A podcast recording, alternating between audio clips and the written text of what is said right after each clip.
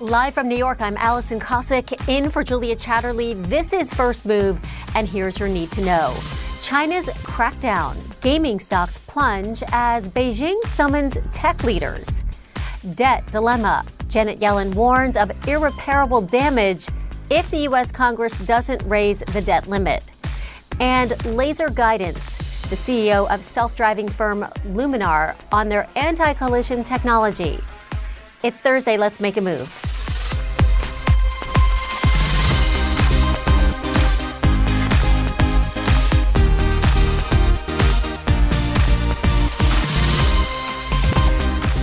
To have you with us. We are watching U.S. stock futures, and they are mixed after fresh data came in on jobless claims. 310,000 Americans applied for first time unemployment benefits last week.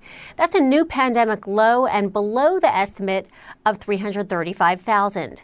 The data suggests the labor market is holding up despite the surging Delta variant. In Europe, stocks are trading mixed as the European Central Bank decides to slow down the pace of bond purchases under its pandemic emergency program. But the ECB leaves its key interest rates unchanged. In Asia, the Hang Seng fell 2.3% as shares of, China, of Chinese video game giants plummeted. Authorities summoned Tencent and NetEase to demand they play down profits. Japan's Nikkei and South Korea's Kospi also closing lower today. Okay, let's get straight to the drivers. Gaming stocks in China plunging Thursday after industry leaders were summoned to speak to regulators. The firms were told to lessen their focus on profit and to modify any element of the games that could be seen as addictive. Steven Jiang joins me live now. Steven, you know, when I heard this, I thought, wait a minute, you know, focusing on profit is at the heart of what companies do. Do you have any sense from these firms that they're able to actually carry out these demands?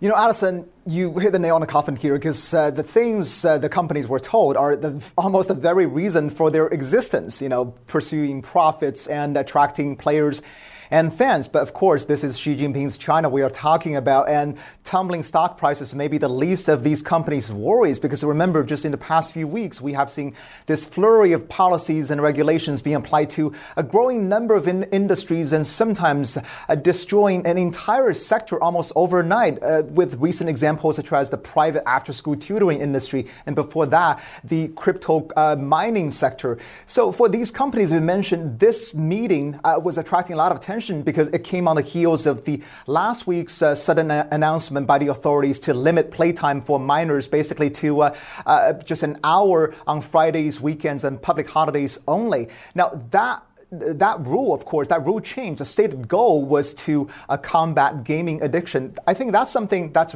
that's been resonating with many parents, not only here but also around the world. But it's the way. The issue here is the way the authorities have been doing this. Now, in this meeting, basically, as you said, they uh, the, the, authorities were telling the companies how to run their businesses and also uh, uh to further clamp down on how minors play their games. Not only uh, telling them not to focus on profits or attracting players and fans, but also telling them to uh, uh, to uh, to modify their own games and rules to uh, to further reduce addiction, such as not to offer huge rewards for minor players. But I think the more ominous aspect in this meeting also comes on content restrictions. Basically, the companies were told to ban or censor anything the government deems to be promoting wrong values, uh, not just things that you would expect, such as violence and obscenity, but also very specific subjects such as effeminate male beauty and gay love. So this is seen as another example of this party, this leadership increasingly intruding into people's private life. I think that's very worrisome because one of the main benefits of the economic reforms in the past few decades is uh, people gaining more personal freedoms in their private life. But now, of course, with this latest meeting, it seems this is another example of this uh, Communist Party uh, trying to reassert its dominance not only in this one industry, but also in the broader economy, but also in every aspect of Chinese society. I think that is going to have wide ranging and long term implications, not only for uh, financial analysts, but also for many millions of ordinary Chinese citizens across the country. Alison? Steven Jiang, well said. Thanks very much for your reporting. ARK Invest, headed by high profile investor Cathie Wood, has dramatically cut its exposure to China. That's according to the Financial Times today. It comes after Beijing ordered a crackdown on a number of sectors of the economy. Claire Sebastian joins me live now. Claire, great to see you. You know, Cathie Wood is cutting her exposure, but she is quoted as saying she's not pessimistic about China in the long run because she believes China is a very entrepreneurial society and that she doesn't think the government wants to stop growth and progress at all. But isn't that essentially what China is doing with this crackdown?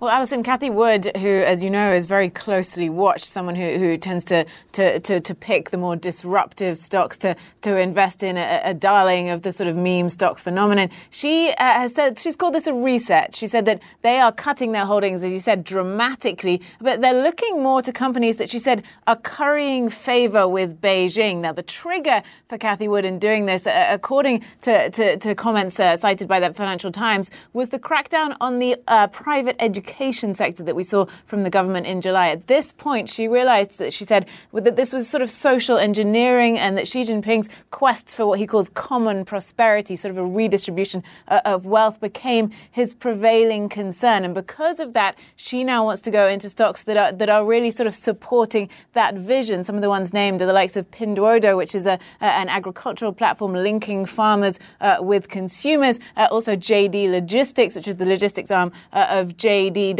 so she is shifting into those areas. But as you said, she is not giving up. She said, uh, we think they'll reconsider some of these regulations with time. We won't give up on China because they are so focused on innovation and so inherently entrepreneurial. But she now moves into this intense debate that is going on about whether this, this intense regulatory pressure from Beijing on a variety of different sectors is going to go away and whether that renders Chinese stocks a, a real investment prospect. So that's what Cathie Wood is doing, and everybody knows she's a super successful investor. Are you hearing from other investors about what they're doing when it comes to China? Well, look, this has been a debate, as I said, that has now been raging publicly. We've heard uh, from, you know, BlackRock this week. They had a huge success with the launch of their uh, fund in China, their investment fund. That was criticized, though, by George Soros, who called it a tragic mistake. He said it was now a problem for global democracies because uh, the, the money that is invested in this fund will help prop up President Xi's regime, he said, which is repressive at home and aggressive abroad. That was in an op-ed in the Wall Street Journal. So he was criticizing BlackRock. Ray Dalio, another another billionaire investor, though, on the other side said that he thinks China is an exciting opportunity and that what we're seeing now with the quest for, quote, common prosperity is a sign of philanthropy that is something he didn't see in China when he first traveled there many years ago. So there's a lot of sort of concern around these stocks. We're seeing not only regulation in China, but, but, but regulation in the US around Chinese listing. It's, it's coming from both sides. It's coming at a time when relations between the US and China have been deteriorating. So this is a question that many investors are, uh, uh, are, are, are asking. And some, like Cathie Wood, believe the regulation might die down. Others believe perhaps not. Alison. Okay, Claire Sebastian, thanks so much for breaking all that down.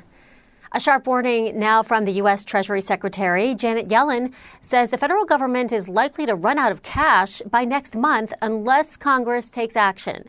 Matt Egan is on the story and joins us live. Matt, great to see you. You wrote a great piece about this, breaking down what will happen if uh, there's no agreement uh, reached on a new debt limit. I mean, it could wreak havoc on everything from you know credit cards to uh, car loans. What's the likelihood that we're going to reach this uh, emergency point, though? Nancy Pelosi sounds pretty confident that a deal can be reached. Also, where on the calendar uh, do we run out of money? Well, Alison, uh, here we go again. Uh, another debt ceiling fight is brewing in Washington, and it is looming as a key risk this fall. Now, we knew that the federal government was going to eventually run out of money because of the debt ceiling. Um, the Congressional Budget Office had previously said that this could be an issue uh, sometime during the final three months of the year, probably in October or November. But Treasury Secretary Janet Yellen is putting a finer point to it. In a new letter uh, to Congress that Yellen sent yesterday, um, she warned that this is coming up very soon. Let me read to you what she said. She said, based on our best and most recent information, the most likely outcome is that cash and extraordinary measures will be exhausted during the month of October. Now, Yellen had said, she said that once those extraordinary measures are exhausted, the United States will be unable to fulfill its obligations for the first time in history. Now, this would be um, an epic disaster and a completely unforced one. Uh, to your point, uh, we would see stock markets tank. Uh, borrowing costs for the United States would go straight up. Uh, the treasury rates would go up, and that's a big deal because uh, treasuries are the benchmark by which all other securities are measured. Uh, so this would be uh, very bad, and it's not just concern we're hearing from the Biden administration. I talked to Mark Zandi, uh, the chief economist over at Moody's Analytics. Uh, he also was a former economic advisor to Republican John McCain, and here's what Zandi told me. He said it would be quote financial Armageddon it's complete craziness to even contemplate the idea of not paying our debt on time. Unfortunately, Alison, uh, we do live in crazy times, though. and, and as you said, you know, this is not the first time that we see Congress run down the clock. And so I ask you again, are we sort of screaming fire in a theater here? Are we, uh, you know, this is sort of the same old timetable that we're up against. Usually Congress comes to the rescue and comes to, you know, figures out a deal. Nancy Pelosi sounds pretty confident. If you were a gambling man, what's the likelihood we are going to reach, uh, you know, DEFCON 5 on this? Well, Alison, uh, the markets are not freaking out about this at all. Uh, we haven't really seen uh, any strong evidence of major concern about the debt ceiling yet. I mean, the S&P 500 hasn't even had a 5% pullback in more than 300 days. Um, and I think that a lot of investors and economists do expect that this is going to get done probably closer to the last minute, as it always does, simply because um, not acting here would be way too disastrous. Uh, but the fact that markets haven't reacted here um, at all. Uh, doesn't necessarily, you know, mean that this isn't all clear because um, it could be that the markets uh, end up having to react as things get a little bit uh, dicier down the line, and that means that they could have to react that much more. Um, again, ultimately, I, I, do think that uh, the, the, the Treasury Department, the federal government, um, uh, and, and congressional leadership, they realize um, that they don't, they'd be basically playing with fire here. So at the end of the day, they're going to do everything they can uh, to make sure something gets done. But we do have to remember that you know this isn't happening in a vacuum. Uh, this debate uh, that we've had before is happening at a time when uh, the global pandemic is still raging, when the Delta variant is actually slowing the U.S. economy, as we showed, as we saw in the uh, the August jobs report. Um, and so, you know, one analyst I talked to has said that it's never a good time uh, to sort of play uh, chicken with America's creditworthiness. But he said this is, quote, a particularly childish time to have this debate because of all these other challenges we have going on, Alison. Yeah, hello, pandemic, right? Matt Egan, thanks so much. Big news out a, a, short time ago from the European Central Bank. It will dial back its bond purchases over the coming quarter, a step towards unwinding pandemic era emergency aid.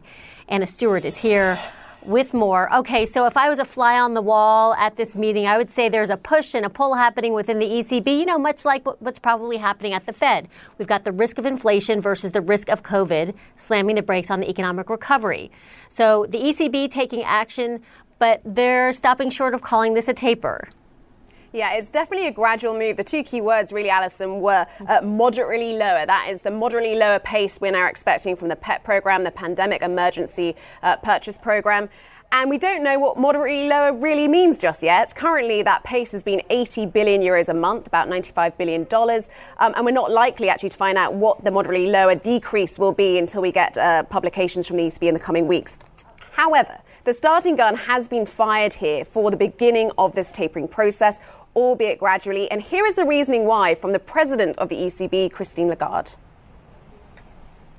The current increase in inflation is expected to be largely temporary, and underlying price pressures are building up only slowly.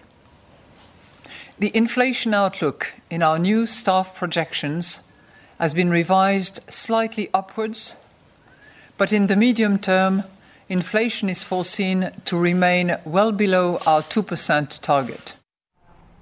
Well below that 2% target. That was one of the biggest concerns actually going into this meeting, as you suggested there. It was interesting. She was quite bullish about the look of the economic recovery in Europe, um, but she also hinted caution, saying that a lot of it will depend on the course of the pandemic and, of course, a particular concern regarding the Delta variant. Alison? Okay, Anna Stewart, thanks so much. Still to come on First Move, meme stock sell off. Investors drop GameStop after a hype free earnings call. And life saving, life saving laser tech. We're going to take a look at the laser that can prevent car crashes.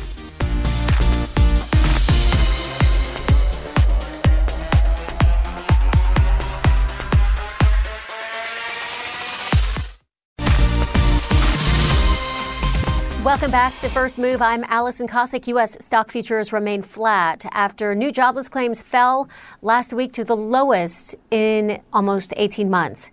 Yesterday, Treasury Secretary Janet Yellen warned the government could run out of money next month unless Congress raises the debt ceiling. Meanwhile, the Fed's Beige Book report says U.S. economic growth slowed over the summer. Joining me now, Brian Levitt. He's with global market. He's a global market strategist at Invesco. Great to see you, Brian. Thank you. Good to be here. So we are beginning to see some weakness enter uh, equities. Uh, the Dow and S&P fell for three straight sessions. And you know, uh, when you see moves like this in September, we remember back that it is one of the seasonally weakest months of the year. Do you think the economy has peaked and, and that stocks are overvalued?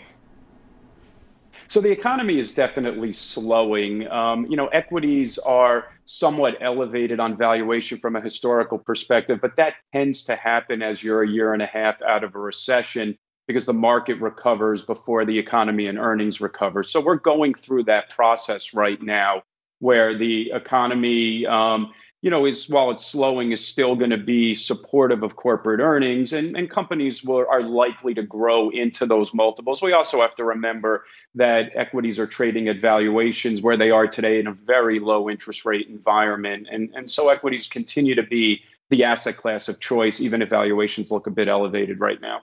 All right, so the focus is on the Fed these days, and you know its taper dilemma, and as I said, we are looking at this decelerating economy. So the question is will the Fed really take its foot off the stimulus gas or will it keep chugging along? I mean, if we get data like we did last week about uh, the labor market, which was a huge miss, do you see the Fed changing course any?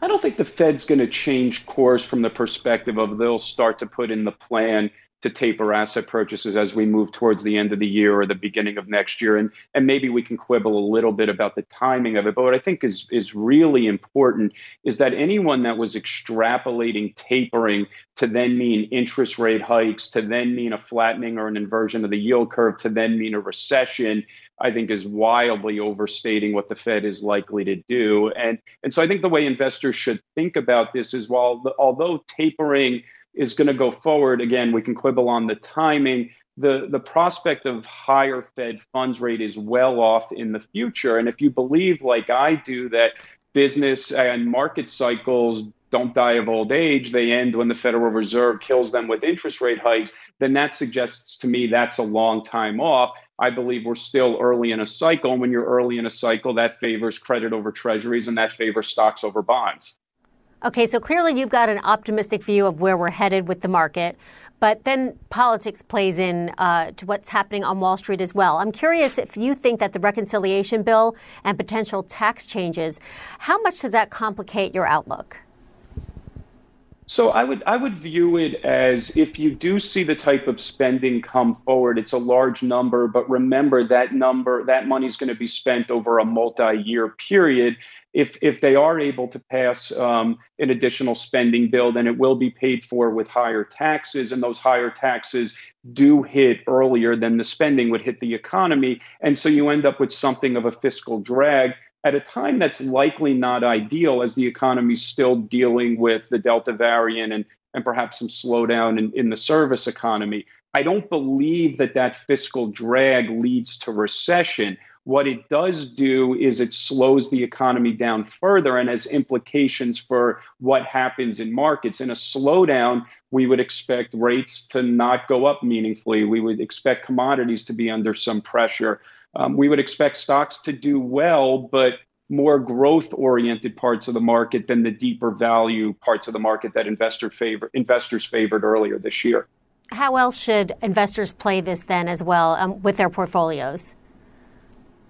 Well, look, I, I, think that investors should be looking for structurally advantaged businesses wherever they can find them. I know that we'll ultimately get through this Delta variant and we'll have another leg up in economic activity and maybe the final stages of a, of a deep value or really cyclical rally. But if you're looking out over a multi year period, you have to ask yourself if this is an economy, a global economy that moves to a new higher sustained level of growth, or, or one that you know just reverts back to where we were, call it from 2011 through 2019. I would suggest it's the latter. And then for my opinion, you're looking in that type of an environment for structurally advantaged businesses, companies that can grow in a relatively slow growth world, wherever you can find them, both in the United States and around the world.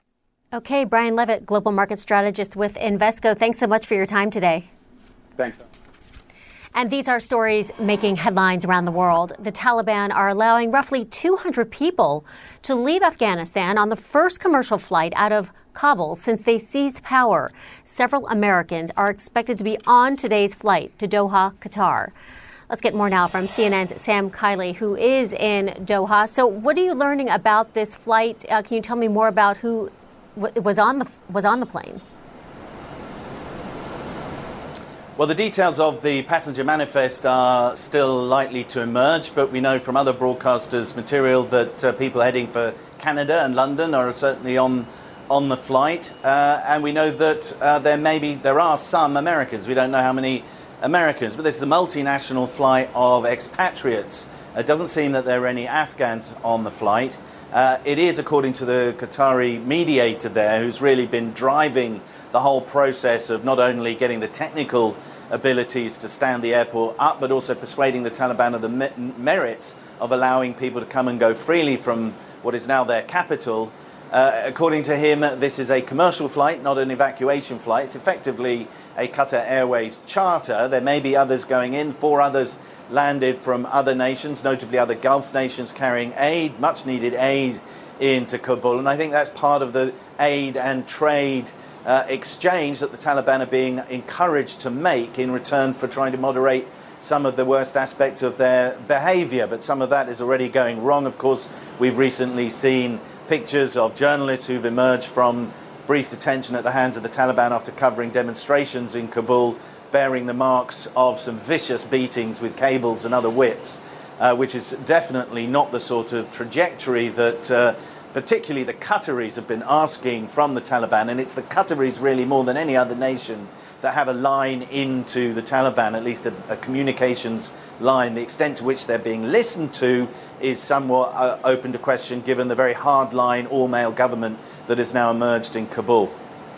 Yeah, I mean, the, the first priority of the Taliban doesn't seem to be, you know, any kind of humanitarian mission or trying to prop up the, the economy. It seems to be trying to ban these protests. Well, they're not only prioritising uh, banning the protests, they, they're aware politically that these protests are potentially extremely threatening to them, given that the majority of Afghans are urban.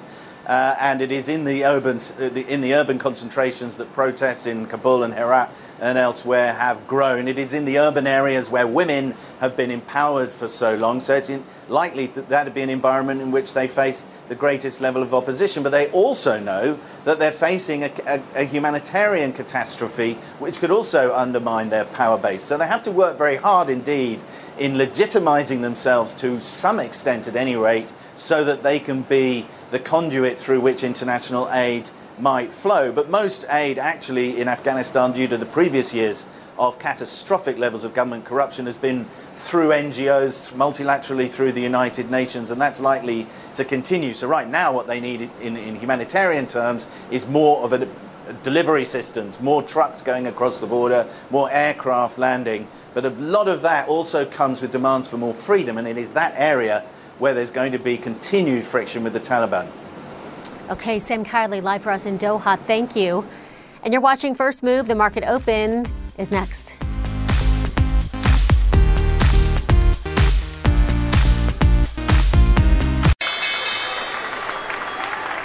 Welcome back to First Move. I'm Alison Kosik, and that was the opening bell at the New York Stock Exchange.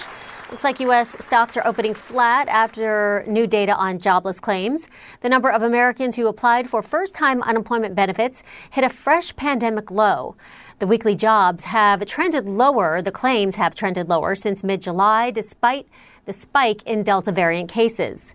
Meantime, shares of Lululemon are surging after its second quarter results beat expectations. The athletic retailer also offers a stronger outlook for the next quarter. But Boston Beer is down after it pulled its earnings guidance amid a slowdown in sales of its hard seltzer brand. And meme favorite GameStop is also falling, even after the company said its loss narrowed in the second quarter. GameStop posted a net loss of $62 million for the quarter as sales jumped about 25%.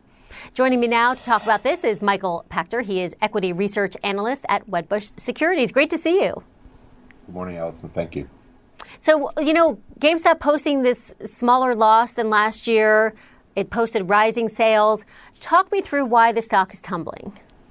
Well, uh, those are fundamental uh, factors, and I don't think anyone's invested in the stock for fundamentals. So, uh, institutional investors abandoned the stock a long time ago. Uh, the only people who care about fundamentals are the shorts, and there there remains a structural defect in the short position. Uh, and the Reddit raiders have figured out how to exploit that, and they've been pretty smart about it. Uh, what's keeping the Reddit raiders afloat is the promise of uh, this, you know, groundbreaking strategy that Ryan Cohen said he would unveil back in January, and you know, each quarter we have to wait another three months because it just hasn't been forthcoming. So I think they're disappointed, and the the longs have sold off the stock because they didn't get the strategy they expected this quarter, a quarter ago, and two quarters ago. So solve me this riddle. Fundamentals don't matter, although you know, we're starting to see GameStop kind of look like a real company, even though the earnings call didn't provide an outlook. You know, we're seeing new names in the C suite, people from from Amazon. We're seeing GameStop shift its business toward e commerce, expanding its customer care operations. Help me square what's going on here. Well, new names for sure, and, and they're very competent. Um, they're not really doing anything differently than the old management. And I'd say the, the biggest difference is that the average age of the C suite is about 15 years younger than the average age of the prior management. Um, I don't think that the old guys, you know, no pun intended, were, were Luddites. You know, I, I think the old guys were fine, but uh, and they were the ones who cleaned up the balance sheet. They are the ones who who shifted the focus to e-commerce. I think Ryan Cohen is an impatient minority shareholder who uh, exploited, you know, rise in the stock and got people that were were wearing golden handcuffs to take off and become centimillionaires. Um, I don't think he's done anything differently than they were doing, with the possible exception of adding a distribution center in Reno. And I'm not exactly sure why that. Perhaps he's going to try to beat Amazon in deliveries to the Bay Area. But I don't really know what they're doing that's different. To me, it's business as usual. Um, I actually like this company. It's a good company. It's just fundamentally not worth more than 50 bucks. So they're doing nothing different. And if they ever tell us their strategy, they have to kill us. So, you know, I think that we're going to keep waiting three more months and hear nothing, and three more months and hear nothing. And I think the truth is there is no strategy other than be like Amazon. So I think that's what they're doing. They hired a bunch of Amazon people. They're very competent. And I think they're going to try to be like Amazon. I'm going to remind you that Walmart tried to be like Amazon too, and it took them about 20 years of emulation before they broke down and bought Jet. So maybe Ryan Cohen thinks he can do the same thing, but I just don't see it. Okay, I, have got to ask you about China before we go, uh, because China sure. is laser focused on uh, social anything social related to tech uh, and anything that Beijing sees as being too profitable. It's it's really a target for China to crack down on that company. Talk with me about how investors should play this. You know, it's the same thing in China that's going on here. It's it's really that the people in power, at least in the prior administration, are exploiting a culture war. And so it's easy to target big tech because everybody feels exploited by big tech and to say they're they're they're you know sucking all the profits and sucking up all your time. Um, I have to say personally, I don't cover any of the Chinese equities. I'm personally long Tencent because I think the sell-off is overdone. That's a phenomenal company. Um, investors have bid down U.S. companies that do business in gaming in China, particularly Activision, which is on our best ideas list. I love that stock. Um, that stock's trading about $25 below its $105 peak. And I think it's an excellent entry opportunity. They have everything lined up perfectly great management, great IP, exploiting different business models, and the, the landscape is changing for the better for them. So, you know, they're in a really great position to capitalize. I would play Activision. Okay, Michael Pachter, equity research analyst at Wedbush Securities. Great getting your perspective today. Thank you. Thank you. From how they learn to what they play, the children of China are now subject to far reaching government restrictions. It's a not so subtle effort by the central government to intervene in the private lives of families and potentially shape future generations. CNN's David Culver reports.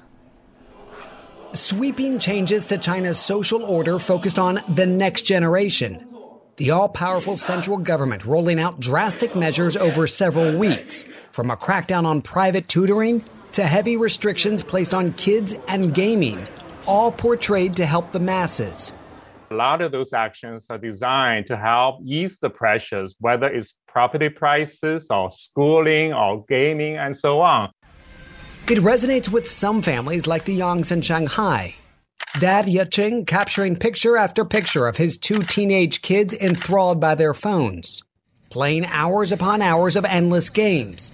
The government now restricting the use of online video games to just three hours a week for kids, 8 to 9 p.m. on Friday, weekends, and holidays. It's a good policy that uh, we get a chance to rebalance everything and it's coinciding with a massive crackdown on pricey after school tutoring, many venting concerns on Chinese social media. One post reading, I am very worried that this generation of children will become the victims of policy oriented actions, but some supporting the government's efforts to restructure home life.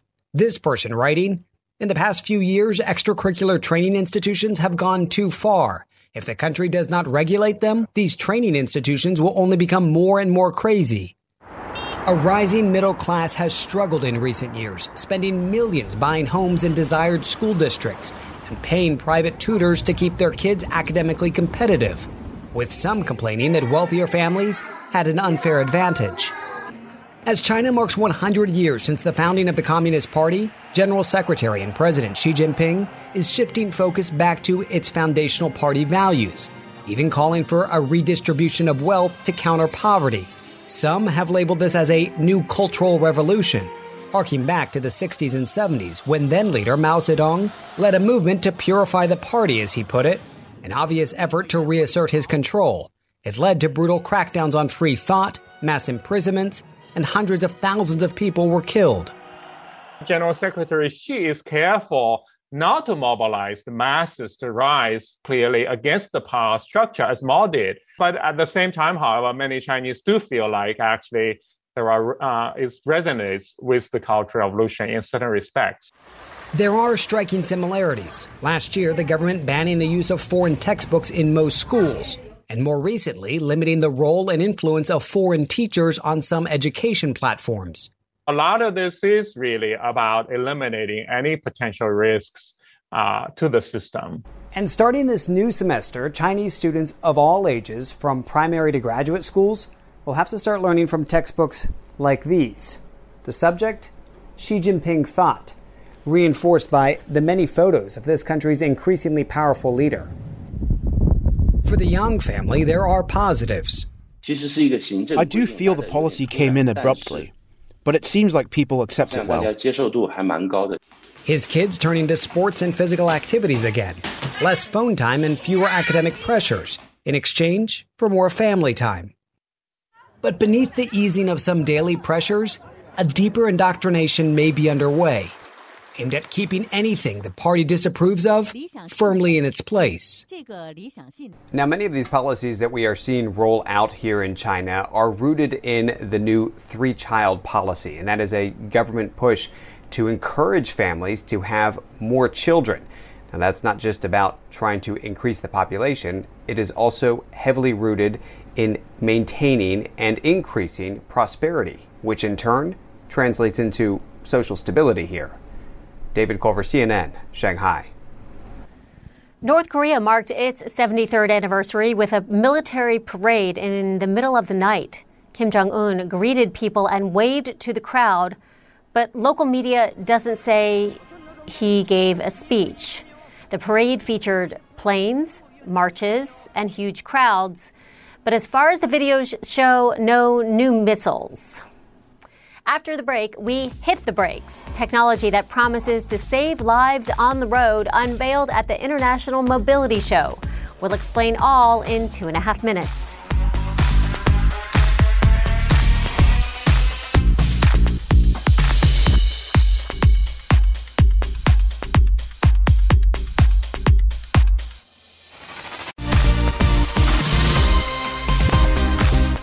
Welcome back. All this week, we've covered new innovations at the IAA Mobility Show in Germany. One of the most dramatic demonstrations we've seen comes from Luminar Technologies. It's showcasing this laser collision avoidance system called LiDAR, saying it can consistently stop a car from crashing into what's in front of it. Intel's Mobileye is using LiDAR technology in this self driving robo taxi. It has three special sensors built into the roof allowing the vehicle to navigate traffic without a driver. Austin Russell is the CEO of Luminar, and he joins me live. Great to see you. Yeah, thanks for having me. It's certainly an exciting show. It sounds that way. First, let's walk through what LiDAR, how LiDAR works for, for, for those who are watching who don't understand. Yeah, yeah. So, so lidar stands for light detection and ranging. It uh, sends out laser pulses into the environment, measures the exact distance for what it takes to hit an object and come back, and you know how far it is. And then you do these millions of times, and you can collect this lidar image that allows you to understand exactly where everything is, so that the car can autonomously navigate safely. While at the same time, you know, when, when you when you are driving a vehicle, to be able to enable better collision avoidance, to be able to actually start saving lives out on the road that are caused by accidents, which 95% of accidents out there are caused by human error, you know, leading to 1.5 million lives lost out on the road. So for the first time here at IAA, we're actually debuting uh, not only our, our uh, LiDAR system with Iris, but also this uh, what we're calling proactive safety software in this full stack approach that allows this a, a new, new next generation vehicles to actually be able to prevent you from hitting things and from you from whether whether it's people, cars, you know, whatever objects may lie ahead and to be able to hopefully save a lot of lives. But we've seen autonomous uh, cars on the road, and we have heard of accidents even with those autonomous vehicles. So now, uh, you know, as they become more more widely adopted, responsibility for those accidents could be shifted away from drivers and toward those who design, manufacture uh, the vehicles. And there's going to be a need to sort out who's responsible how do you sort of um, deal with the, the liability factor of autonomous vehicles as this becomes broadened out? Yeah, yeah. Well, importantly, the, those cars certainly weren't using Luminar. You know, we pride ourselves on, on extreme levels of safety and, you know, the, the importance of this. You know, I, I think there's also a, a very important understanding between uh, right now, the systems that people try and develop are called self-driving are really assisted driving systems that are out there. And, and, there's a very important distinction where the driver has to be constantly paying attention, ready to take over the wheel at any given moment whenever the vehicle makes a mistake. You know, so the, real distinction here is that, and the opportunity is instead instead of having a car that, that fails constantly that relies on the human to take over, when you're driving, it should take over when it senses that you're otherwise going into accident. You should have a much more focused approach and the technology that can enable that. And, that, and that's what makes all the difference. That's that's what we're doing here. On top of that, too, when it does come to autonomous driving and self-driving, that's what people can finally enable with this. So this is what we're going into production with, with automakers, you know, ra- ranging, uh, you know, Volvo has been public about announcing, uh, for example, the integration to SAIC, the largest automaker in China, to you know Daimler trucks and uh, other other kinds of uh, major OEMs. But at the same time, um, you know we're really excited to see this out on the roads. And um, as you mentioned, uh, Intel and Mobileye just launched their vehicle. Um, you know, just just the other day here, uh, powered by by Luminar as well. So it's, um, it's certainly an exciting time for this. Okay, let's talk Tesla for a moment. Elon Musk, uh, Tesla's CEO, has been critical of the technology that you have, uh, saying LiDAR is a fool's errand and that anyone relying on LiDAR is doomed. Yet, is it true that he has a contract to use sensors from Luminar Technologies for testing and development? So, does that mean there's a partnership brewing between Luminar and Tesla?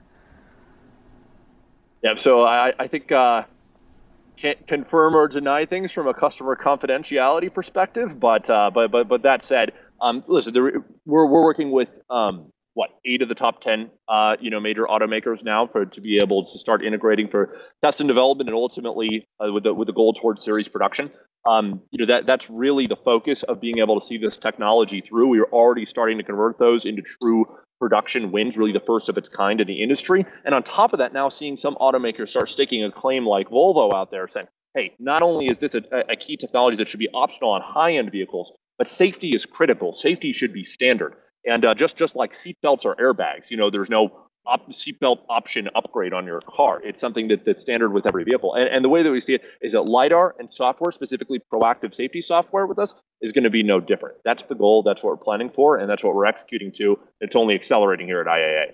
Okay, well, after Luminar listed on the NASDAQ, you became the world's youngest self made billionaire at 25 years old. In fact, you booted Kylie Jenner off of the list. How do you feel? And, and, what's the top advice you'd give your younger self? And I say younger than 17 because at 17, you developed this idea for Luminar.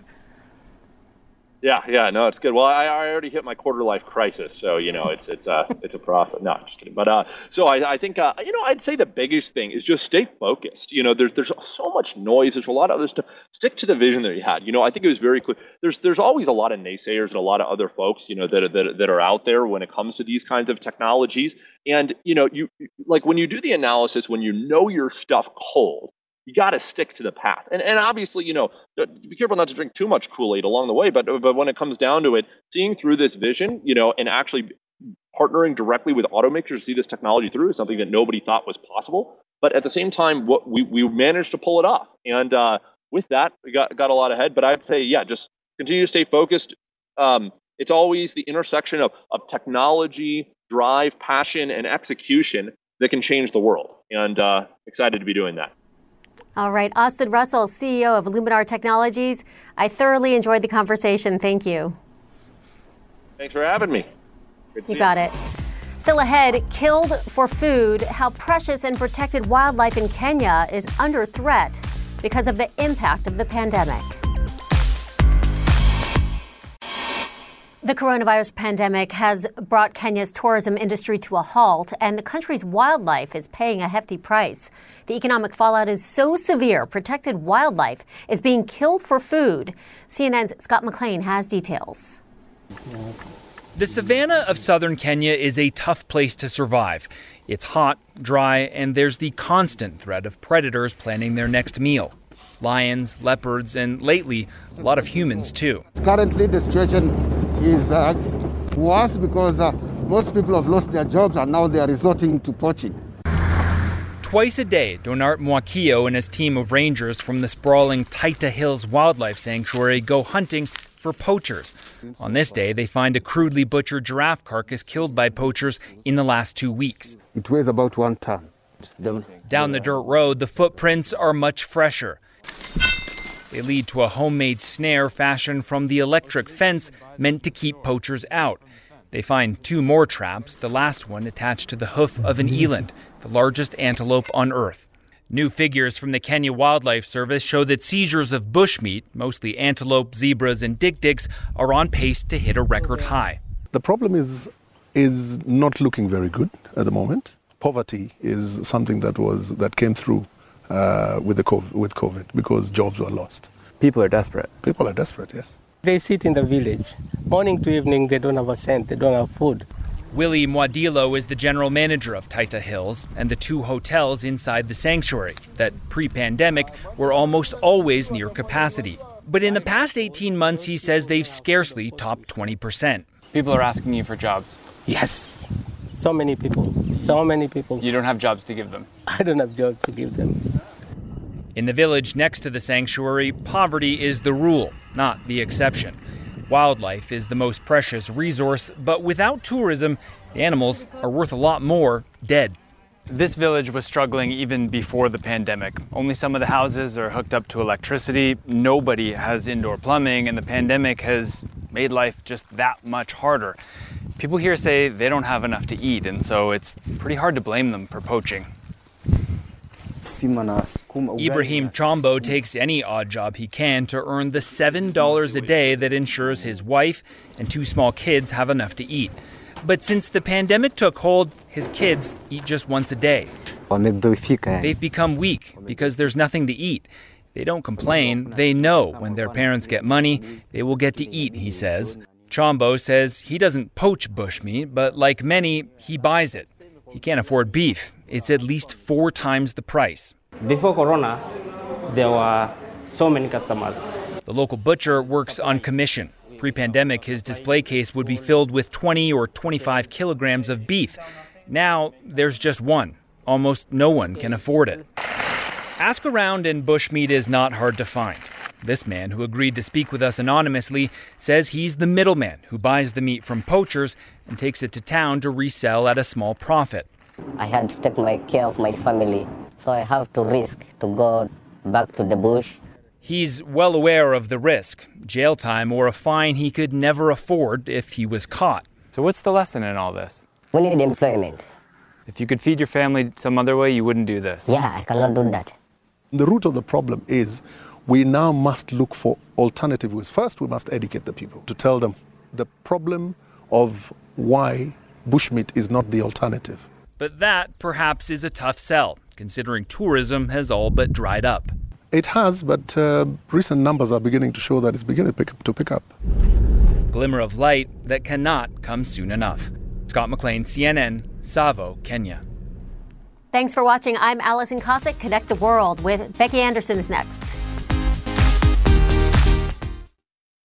Quality sleep is essential, and that's why the Sleep Number Smart Bed is designed for your ever evolving sleep needs. So you can choose what's right for you whenever you like. Need a bed that's firmer or softer on either side? Helps you sleep at a comfortable temperature, quiets their snores. Sleep Number does that. Sleep better together. JD Power ranks Sleep Number number 1 in customer satisfaction with mattresses purchased in-store. And now, save 50% on Sleep Number limited edition smart beds for a limited time. For JD Power 2023 award information, visit jdpower.com/awards. Only at Sleep Number stores or sleepnumber.com.